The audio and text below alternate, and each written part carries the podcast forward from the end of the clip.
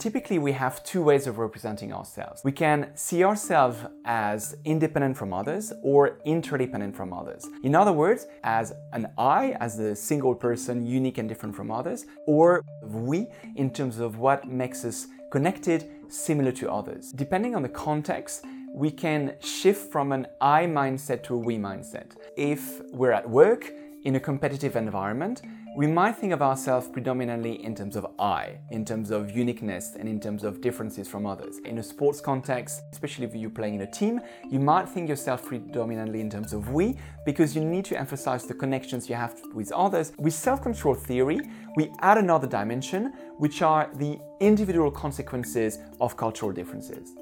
What is fascinating about self-construal theory is that it is so central to our personality that it has application in terms of many different fields. What my research on self-construal adds is digging into what is more likely to make us think in terms of we, what is more likely to make us think in terms of I. People that uh, grew up in more collectivist setting, in more Eastern settings, tend to develop more of interdependent self-construal in the world of management and marketing has been its application for advertising. Typically, people that have a dominant interdependent self will be more receptive to messages that emphasizes the connection that a product or service brings them with the rest of the population.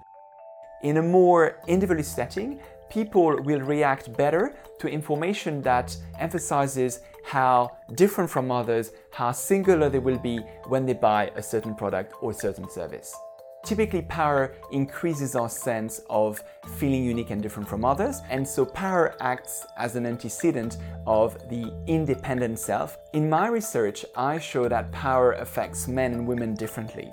That is, an increase in power or in status makes women feel more interdependent, that is, more connected to others.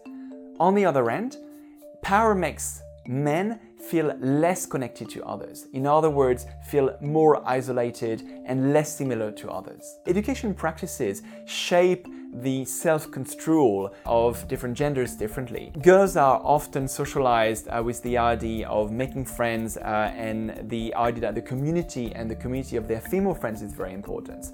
Uh, boys, on the other end, are often educated and be told um, to be strong, uh, to be uh, different from others, um, and to be brave, and all are um, characteristics of what can make you more independent. There are many other areas in which we're looking to at the moment. One of them is morality.